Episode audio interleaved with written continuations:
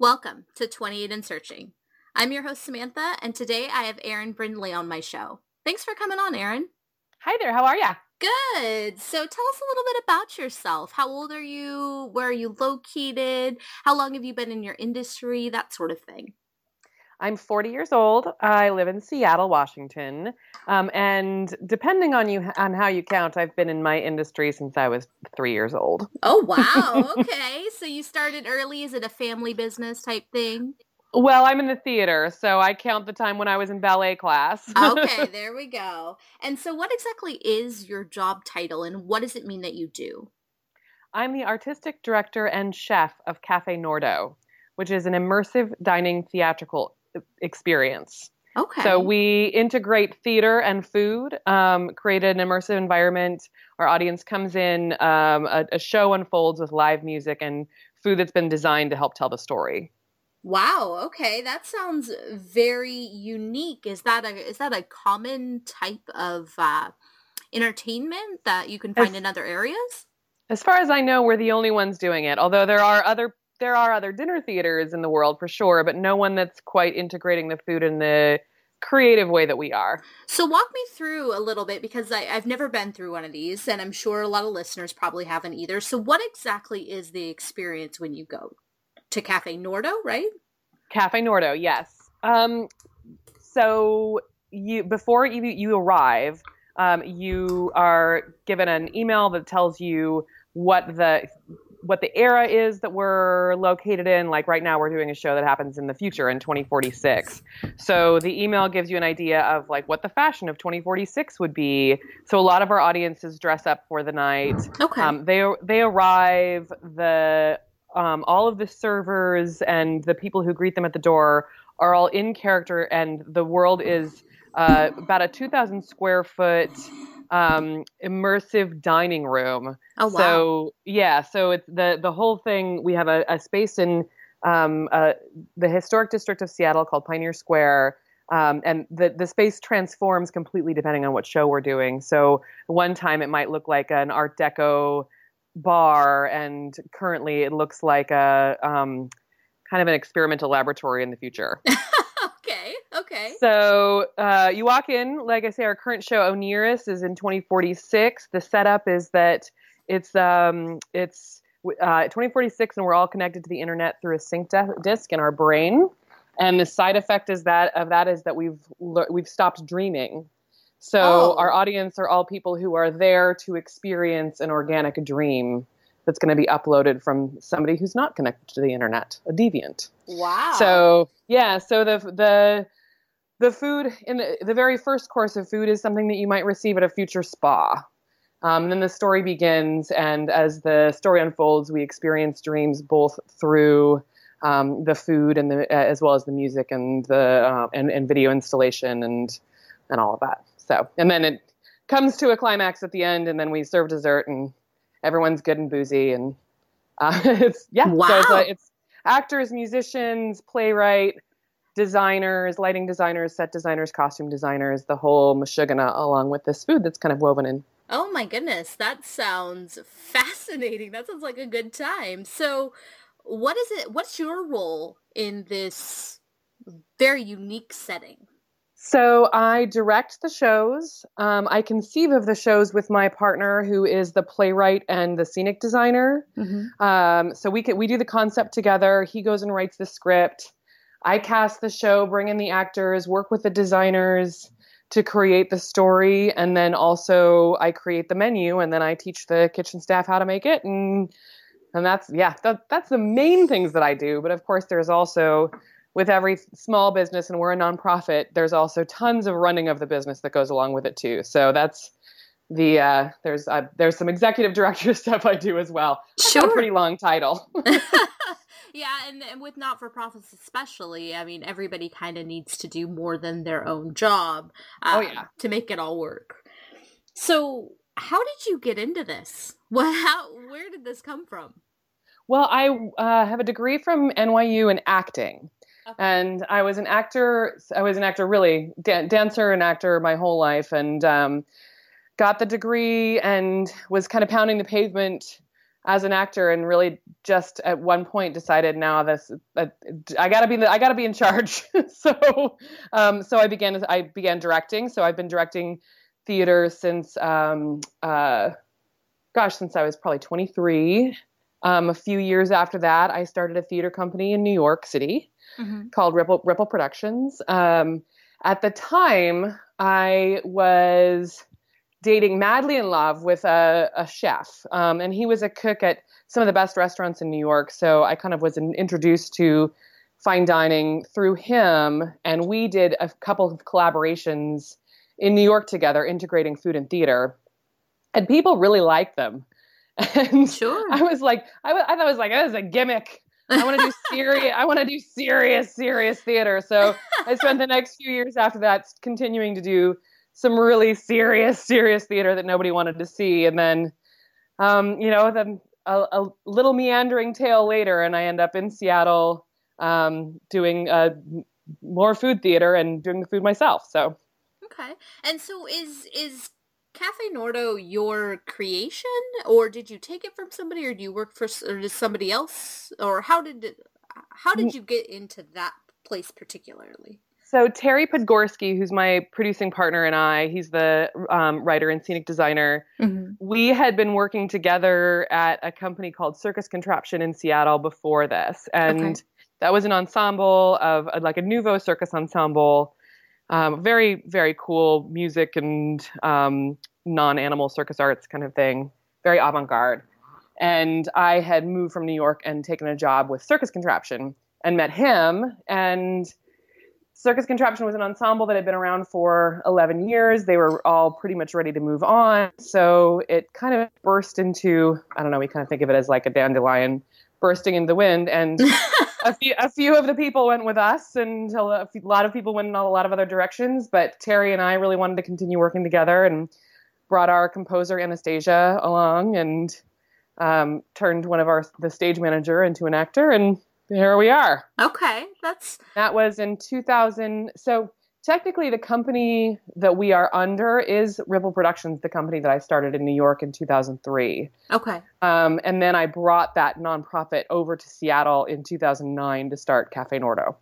Okay. So Cafe Nordo's actually been in Seattle since 2009? Yes. Okay, crazy. All right. That's awesome. So Okay, so there's a couple of different elements in here, and so I'm going to kind of piece through them a little bit to help my listeners kind of understand the different aspects of what you're doing. Sure. So, when you're looking at um, either be being in the arts, right? Because I mean, you mm-hmm. you do sh- you do cook food and you do serve food, but this is really a theater. This is an entertainment industry, is basically Absolutely. what you're in. So mm-hmm. in in the entertainment, if you were to go and do something like what you're doing, uh, would you need a degree to be in that type of position? It, it absolutely not, but it does help. Okay. Um, my partner doesn't have a degree. Um, he he went to you know I think he did like three and three quarters years of college. um, but but experience can certainly make up for it, and we know a lot of people in our industry that don't have degrees. It's just a lot of hard work, and the degree definitely helps you make the contacts. But other than that, Okay. You can you can learn it on your own. And when you look at the chef side of this, you're doing a fine dining, but have you been classically trained? Or... Absolutely not. Okay. Okay, so you've picked it up. So this isn't something that you necessarily have to have the uh, on paper credentials to do. Nope. Okay. Definitely not. No. And so when you're hiring people to work for Cafe Nordo, do you look for degree or do you look for experience? Experience is first okay. for sure. Um, degree can be helpful. Like I, I really like working with actors that, in particular, that have, um, uh, ex, you know, have uh, training in their background. Just they have just a lot more skills to offer. Mm-hmm. Um, but that doesn't necessarily make them the most talented by any stretch. And I've worked with plenty of actors who have no training who are great. Okay. Okay, and so if somebody wanted to get into the entertainment industry, if they're looking like they've got an idea and they, you know, maybe they don't want to do dinner theater, maybe they want to be, you know, in acting, or maybe they want to do whatever else, other type of entertainment situation like you have, what would be a good starting point for them to take on? Um, to gain some skill sets that would be able to move over to doing this? For for me, I can see that the culture has changed a little bit from when I was coming up, but mm-hmm. I do think that there's value in how I did it, which is once I was out of school, I was volunteering to do any job in any theater um, as a volunteer. I just wanted to learn how it it worked. Sure. So that went from you know doing uh, concessions at the teeny theater down the street to eventually my day job being doing box office at one of the off Broadway theaters in New York. Um, so I kind of just tried to get under the hood and understand how production works and basically would do just about anything for free for anyone who would teach me anything. Um, and the intern system, I think, has been so abused that now people really do want the hourly for the work. Yeah. Which which I completely understand and at the same time I could not value more what I learned by just hustling my way in and how many great contacts I made over the years in all volunteer run stuff. So, um, for what that's worth. And is there a lot of opportunity to volunteer in theatrics? Oh yeah.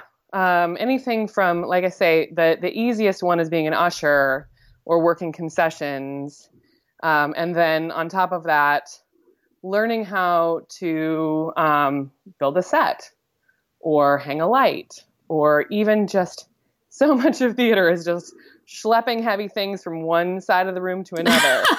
so, um, so getting, getting that up that. Is, exactly built up. exactly. My partner likes to say that on his gravestone, it's going to say, "Here lies Terry. He carried things."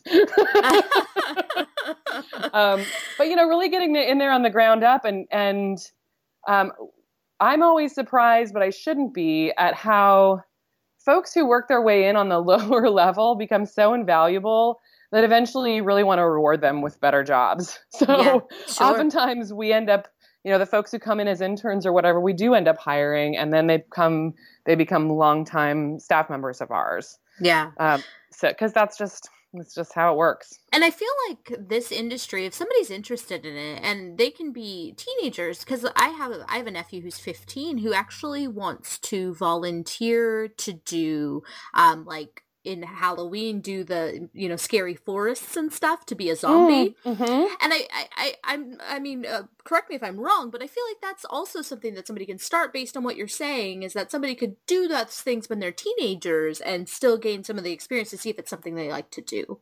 Absolutely, and honestly, even even beyond that, I would say if you're interested in making theater, be being it from a an acting perspective or a directing perspective or a writing perspective the best thing you can do is just do it.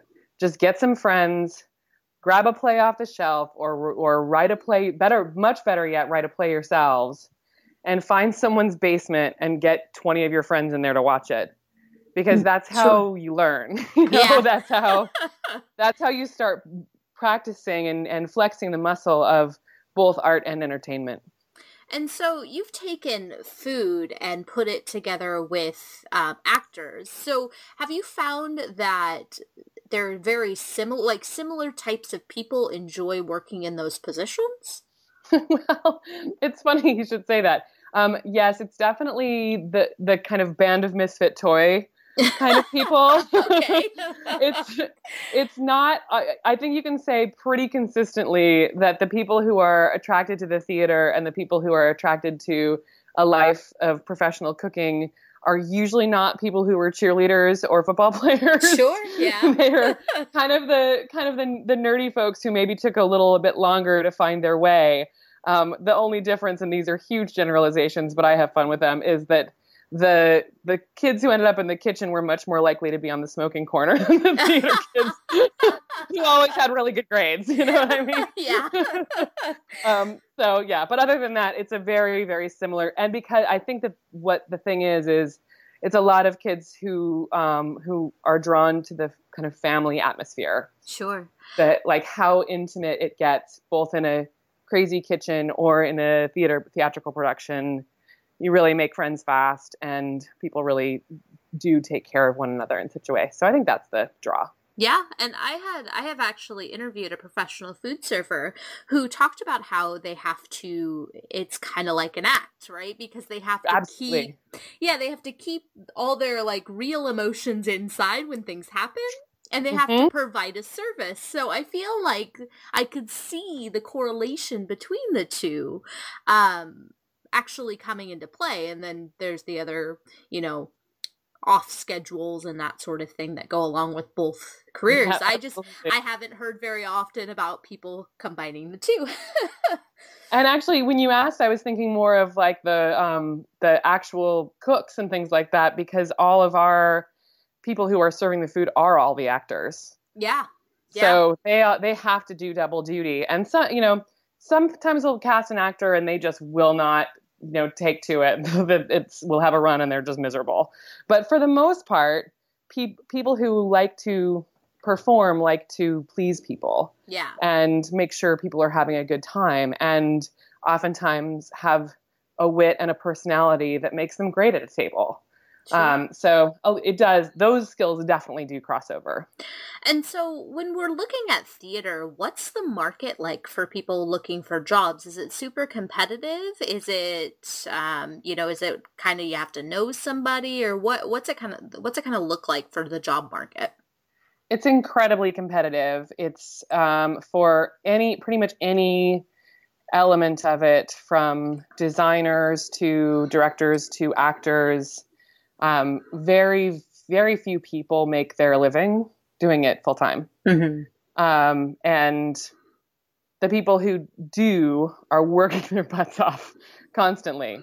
Uh, sure. but it's not impossible. Uh, it's just it, it is a it is a huge commitment and there's a lot of sacrifice that goes along with it. Sure. And so if somebody since it is so competitive what are going to be the personality traits that really stand out that somebody has to have to succeed uh, being completely prepared sets people apart for sure. Someone who has their designs in on time or knows their lines before anyone else in the room, um, something like that. So so the production knows that we can count on you. Mm-hmm. Um, attitude is probably 80% of it because there are so many people trying to make something happen um, and so much, you know, so many technical things that can go awry or scheduling things that can go awry. People who come in, leave their, per, you know, their day at the door, can come in with a really good attitude and ready to work no matter what, and don't bring drama into the room. That's the irony. Is like the worst. the worst thing you can do is bring drama into a room because everyone is just in this crucible trying to make magic happen and everyone just you know the the folks who can stay are super focused. And then on top of that it's just really really hard work and nothing comes easy. And the kind of attitude that one of these days someone's going to find me and i'm going to be a star it just doesn't work like the business does not work like that. Yeah it's, th- the stars are the people who have worked and worked and taken all the blows and heard all the no's and maybe had a success at one point and really thought they made it and then had another five years where they didn't book a job. Yeah. It just is a it's a very long ride. Yeah, and, I've heard once somebody say to me that um, there is no such thing as an overnight success. No. Like you you you may see you may know that person overnight, but mm-hmm. you don't see the 10 years prior that they no, put in and all the work. Everything. It's from working your craft and making sure you're going to classes um, when you're not doing a when you're not booked in anything that you're keeping your skill set skill set up um, and it's from doing that to making sure that you see stuff all the time if not only because you're you're then having other performances inform your art but so you can start getting to know the people that are making the art yeah. And even though you want to sit on your couch and watch Netflix, you got to go out and do the thing. yeah. meet the people and um, and then, you know, having the curiosity of asking people for not only for help, but for I don't know, if you like someone's work, reaching out and telling them that it makes a huge difference and a huge impact in them remembering you later. So really remembering it's not all about you, you know, it's yeah. about the the not only I want to say the community because it's not quite that, but it's about the work. Does that make sense? Yeah, that makes sense. And um yeah, I mean, it's almost like you have to have a sense of humility. Absolutely. Yeah. Which People is the exact opposite of what you think an actor or an actress would need. a little bit of both though. You have to have a sense of humility and then you also have to have the ego to withstand constant rejection. Mm-hmm. Yeah. Which are boy, those are two things. That's a combo. That's a fight, yeah, absolutely. And so if we're talking about you personally, what is the one trait that has made you successful where you've owned this place since 2009, 2017? Uh, what do you think is the one thing that stands out about you? Um, I am very, very good at convincing talented people to do things. That's an important skill set. That is that is that is it.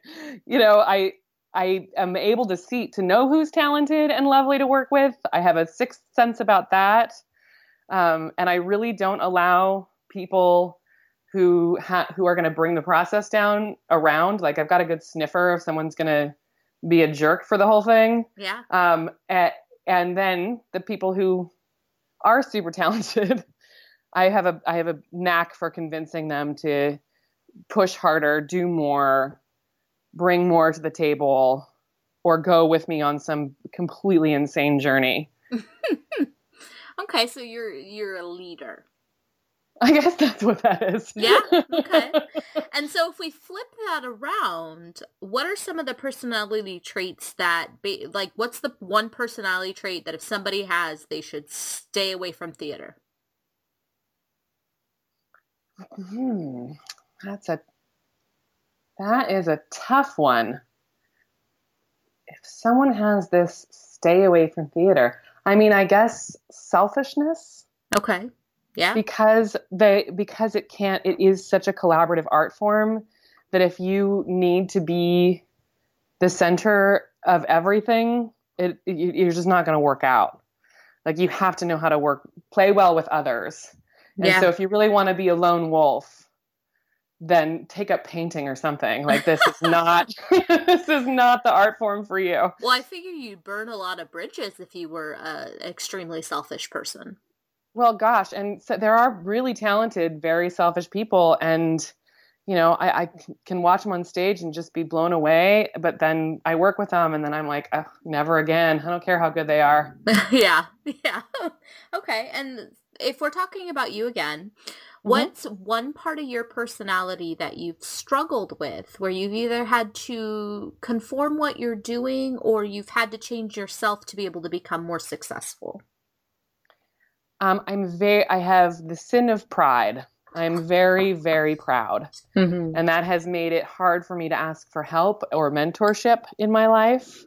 Um, and it makes it hard to admit failure um, or admit mistakes. Yeah. And that's something that I st- have str- that I struggle with constantly, and I really it, I work on a lot.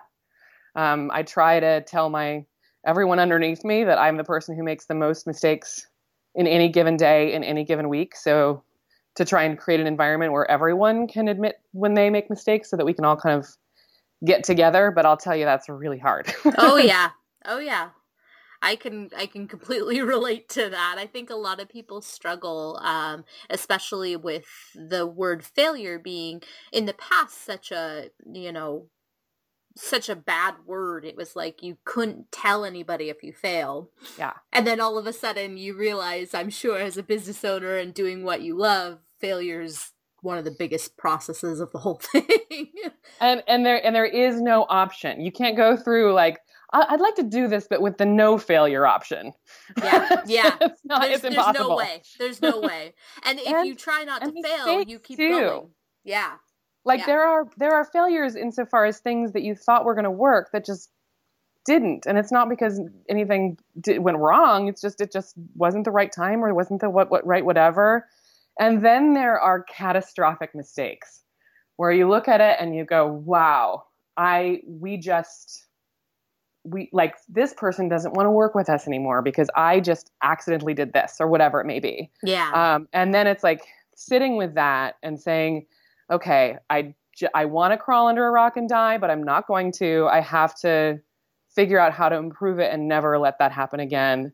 Um, and that just is so inevitable and it's so hard. Yes, absolutely. And so, since this is such a unique situation that you've created at Cafe Nordo, what are there are there other places that people can go to? Are there different markets like this? Have you heard about things similar or places that people could look for if they're if they're interested in participating in something like this or making this their career? Well, there is a a pretty um, I think uh, burgeoning new movement, which is this immersive theater thing. Mm-hmm. Which is where you know you're not just looking at a stage, but when you walk in, you really are transported into the world.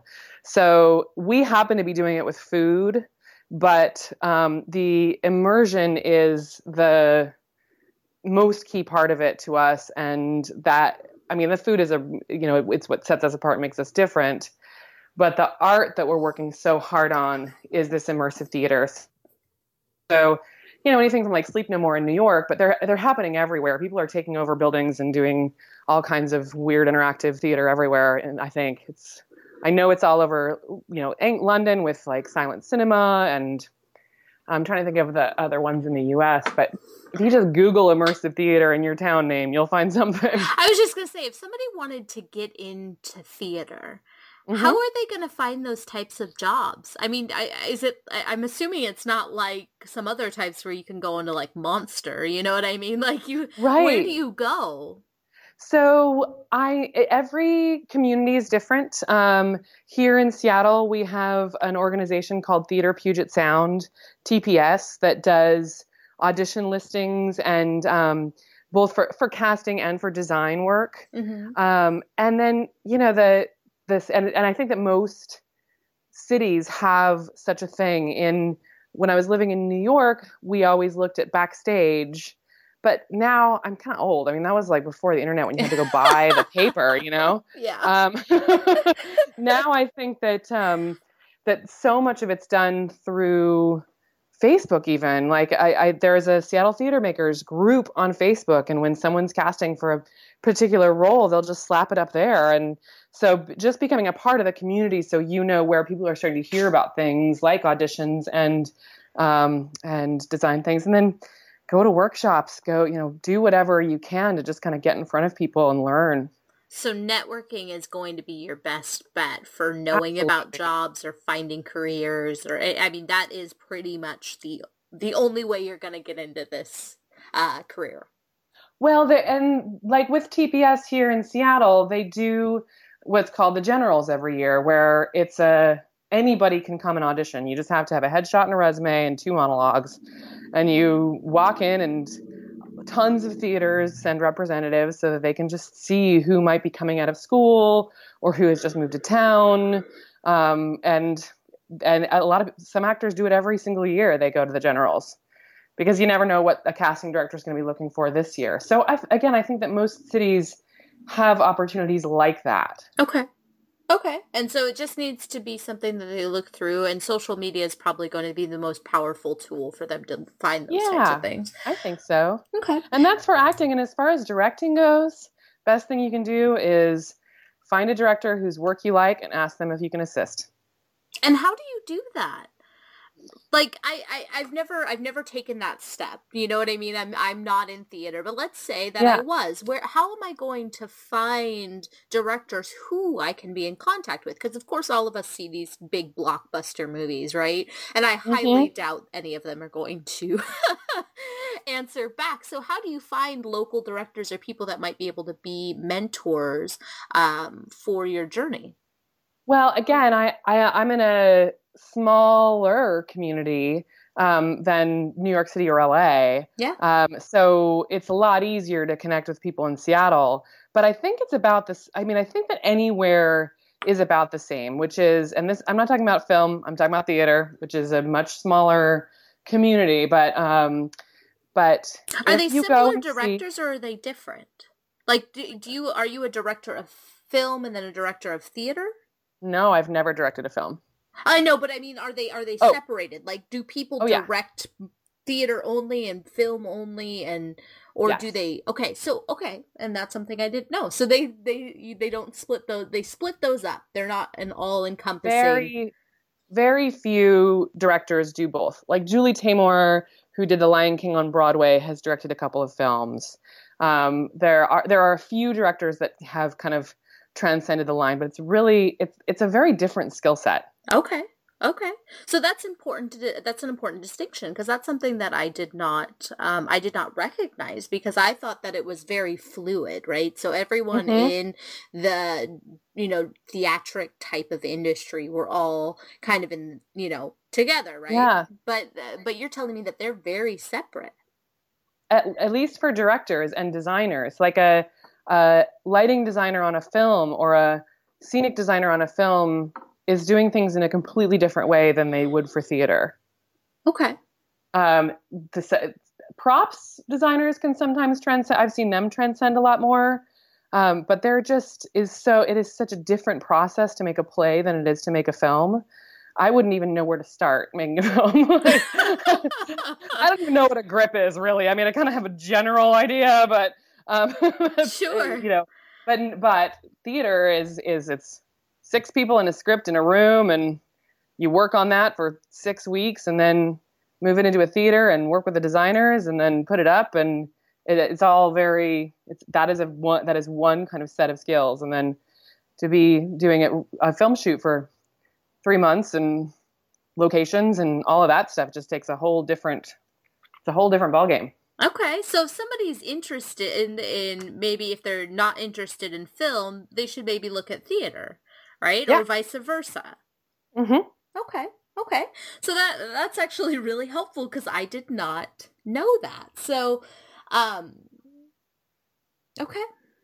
Isn't that funny? Yeah, these things that we just think are, oh, of course. That's it's always fun to to to, to new to learn new things about about industries. Well, and that's kind of the good thing is because when in doing um, these interviews, I learn a lot of individual distinctions between jobs which mm-hmm. you don't know unless you're in that field um, sure. you know i've never i've never been in an arts field at all you know i'm i'm on the other side of the yeah. you know of the of the career options and so um you know, I, I've never even thought about it before. And so it not crossing my mind, my brain just generally groups it together. But it's important because if somebody's interested in this, mm-hmm. um, they need to understand the distinction between the two. And maybe they're not suited for one or the other. And actors definitely do both. Okay. Actors go out for absolutely for both things. So they're more fluid. Yes. Okay. Okay. And so, if we're talking about um, if we're talking about immersive theater, um, where you're doing the food and acting, what are some of the drawbacks of that career choice? The money's terrible. okay. Okay. That's about the only drawback. Cause well, the thing about it is, is if you're in if you're in this business, it's because you love it.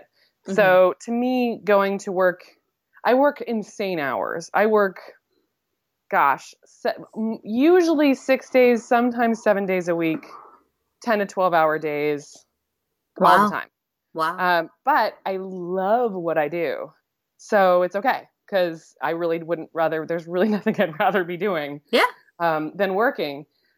That being said, so that's the benefit of it. Like it's the community's wonderful, the people are wonderful the I think about my quality of life and other than the fact that you know I wish I had money to go on vacations more. Yeah, um, and time. Or, yeah, time I don't care about because, like I say, I really love what I do. Yes, time to go on vacation would be nice. Yeah, yeah, yeah.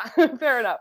Um, but the um, yeah, it's knowing that that re- retirements are going to be hard and watching you know friends struggle with medical bills and things like that that's the real that's the sacrifice of it okay and so is there a way to supplement it to make it a livable wage or is it just kind of uh, you grind and grind and grind and can't. Who, mo- most people who are in the theater business, 95% of people who are in either theater or film are supplementing their incomes with other work.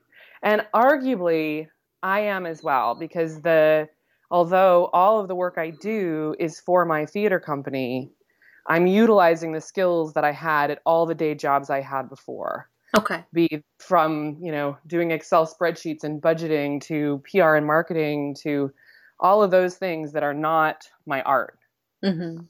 Um, they just happen to be for my art, which feels a little better than having to get into pantyhose and show up at an office at eight o'clock in the morning. Yeah. yeah.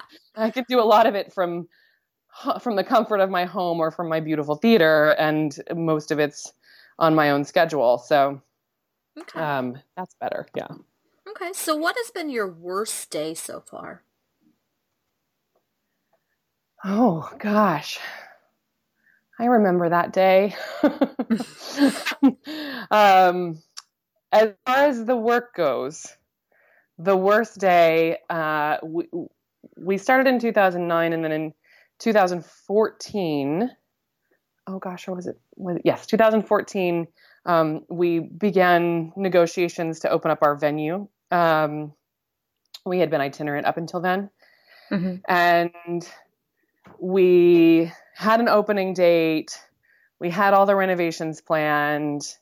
Um, we had, you know, a huge, massive people who had supported us and donated a whole bunch of money to this capital campaign. We raised for for tech, it's not very much money at all, but for theater, it is. We raised um, over a quarter of a million dollars in like three months. Wow! To open this place, um, yeah. and uh, unfortunately, the the uh, we were already in rehearsal for the show that we were going to open with, and the construction got delayed, and so we had to delay. Um, I had to tell the whole cast like all this work you've done. Um, we're gonna, we're gonna have to push it off for a few months, and this was in October, and I said, you know, we, will definitely be open in December, and so we started rehearsals back up again in mid-November, and then we got delayed again. Oh no! Having to go in and tell those people that they had not taken any other acting jobs for the whole fall um, and that we weren't going to be able to i mean we gave them a little stipend but nothing like what they would have made if we had opened. And on top of that you know just all the sacrifice that, that they the work that they hadn't done. Yeah. Oh um, yeah. so having to walk in there with that you know 24 case of beer and a bottle of whiskey and say instead of having rehearsal today Oh we're no! Go ahead and postpone this again, um, and maybe we'll be open in the spring. Um, you know, people were just devastated, and we were devastated, and people didn't understand why, or oh, it was just, it was the worst. Yes, yeah, yeah I, yes, absolutely. So if we flip that and bring it back to a happier note, what is the best day so far? Um, I mean, there have been a lot of really good days. There's nothing as satisfying as a sold out show where everyone's just absolutely joyous. But um, hosting our composer and one of our musicians' wedding at our theater um, and just having this absolute outpouring of joy and love and community and having the place for that to happen because of all the hard work we put in. So it was it was so ours and that was a that was a lovely lovely day. Yeah that sounds like that would be a lot of fun. Yeah. satisfactory. You feel you feel good about what you've accomplished. Yes and it was a celebration of all of the work all of the work that we had done together to create this magical venue full of music and food and light and yeah. Very cool. What do you love most about what you do Hmm. I mean, the easiest thing to say is the wonderful, talented people that I work with.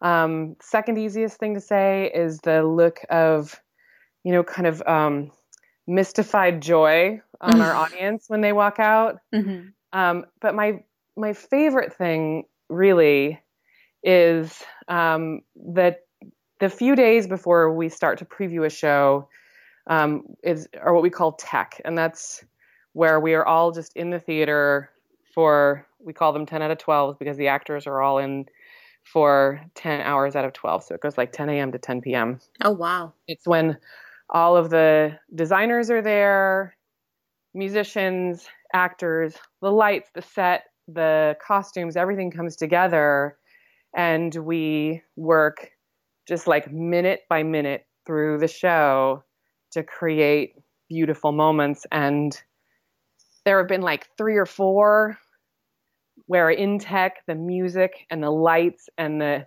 actors uh, they just like create a magical moment that i'm like that's the best thing i've ever done you know? Um, there are a few of those uh, that just fill me with a lot of joy. Yeah. And then i get to see them play out within the context of the show um, over and over again. But something about that dark quiet super focused room where everyone is just working together to make a moment absolutely magical so it's almost like you get to take a step back and actually see everything you've created. Yeah. Very and cool. all the different art that I get to work with, visual and um, uh, performance and music and all of it. Yeah. Yeah, absolutely. How did your life change when you af- when you opened Cafe Nordo? Um, well, when we got the venue, um, and it was when I went full time. Mm-hmm. Actually, I guess I went full time when we started fundraising for the venue. um, that was when I went full time. Um, but the the little things that changed were um, that the that all of my time became my own in a way, even though all my time is really Nordo's. It's um, I'm the one who decides when meetings happen or when um what you know for I'm a night person this sounds so like trivial but I am a night owl. Sure. And not having to get up in the morning ever for anything was an amazing life change. Like I never have meetings before noon. They never happen. And that like being able to own that and say, you know, I get up at like nine or 10 and then I tinker around for a while and then I scoot on down to work. Um, and not having that kind of social pressure yeah. of having 8 a.m. meeting and just being like, this, I will never go to bed before two. I have never in my life. I never will, I'm sure. Like, that, so that being in control of that, it sounds so small. Um, but also, you know, just being accountable. Um, and so that's the positive is like I, that I get to to choose, you know, how my life works, but also I am accountable to so many more people because now people are depending on me for their livelihood. Yeah. Got to pay the bills. So anytime mistakes are made, like a show doesn't do very well or doesn't reflect what we want to put forward, that the stress of that is not just, oh shoot, I'm going to disappoint my boss because I don't mm-hmm. have a mm-hmm. boss. It's oh shoot, I'm not serving my company well. Yeah. So that's a lot of pressure. Yeah, absolutely. And do you currently have any expansion plans? We are um, in a little a trial period of taking over a uh, basement venue that's in our building. Um, so if that all works out, we'll have a cabaret space and a rehearsal space down there, as well as our theater upstairs. Um, and then, you know, dream, we're still dreaming big. We have, uh, we would like to, in the next five years, expand to a, a full kind of building situation where it's uh, less of a sit down experience and more of a um, progressive dining experience where you walk from room to room and each room is a different art installation that has a different feel and that. So that's kind wow. Of Wow, yeah, that's very cool. cooking up. Yeah, you got you've got you've got some stuff going, some things to look forward to. Yeah. So we've kind of gone through what it means to um to work in theater and entertainment. Um and so I just have a few more questions for you. Mm-hmm. What did you want to be when you were a kid? Uh before I I wanted to be an actor um or in the theater. I, I wanted to be an artistic director of a theater by the time I was probably 16 or 17. And I wanted to be an actor by the time I was probably 12. And before that, I wanted to be a veterinarian. Oh, so so it changed very abruptly. I don't know. I was doing. I just, you know, I didn't think it was possible. Sure. I didn't understand that it was possible to have a life in the theater and for that to be your job. Yeah. And I like animals. yeah. So yeah. Um, once I started realizing it was possible, um, then I was pretty singularly focused on that after that. Yeah. Okay. What's the best piece of business advice you've ever received? It was from my acting teacher, Robert Bella, maybe the first day of acting school at NYU. Um, and he said, Look around at the people that are around you right now, the people that are sitting next to you. You're all acting students. Um, recognize that it's not the Martin Scorsese's that are going to give you the job, it's these people. They're going to become playwrights and directors and producers. And it's your relationships with them now that will provide you with your livelihood later. So be really nice to them. yeah. And that really stuck in my head, even though I was one of the ones that became the director who casts people and gives people jobs. Um, he was right. And just that attitude of not trying to reach always up for opportunity, but rather out for opportunity. Yeah. Absolutely. And that probably comes in because you never know who's going to become or who is somebody. You I think and Seattle's a really good example of that because we have some very high up people who dress crazily like they shouldn't. oh my gosh, yes. I've learned that living here because I've known more millionaires who like dress like like they're homeless than anything else. It's pretty crazy. I had a friend who was giving a tour, um, who, who used to work at KUOW, the local NPR station, and um, they were giving a tour to someone, and I won't say who it was that w- wouldn't say which which mayor, but um, they walked by the green room and they said, and that's the, and there's the mayor, and then they kept walking, and the person thought that they were joking and that it was the janitor, but they called him the mayor. Oh my gosh, that's hilarious. That's so funny. Isn't that so perfectly Seattle? It it really is. So I I think I agree. You know, that's that's I think that's great advice, no matter where you're at or who Absolutely. or what industry you're in, because you never know who's gonna make it. You never know who people are. And the people who step on you on the way up, they you will not lend them a hand when they're on the way down. You know? Correct. Yeah. and kindness always wins. I mean, absolutely. And so, uh, on an end note, what is what what would you say to somebody who's currently discouraged in their job or who hates what they're doing? Oh, there is just life is too short to hate what you're doing, and I know that um, the the biggest blessing I've ever been given in my life is that I w- I've been super passionate about one thing for uh, forever, um, and that's just a gift. But um, finding that thing that you're passionate about and knowing that um, money and financial comforts don't necessarily make you happy don't necessarily make for a happy life. Yeah. I don't know you just we just don't have time to be miserable eight hours a day in our jobs.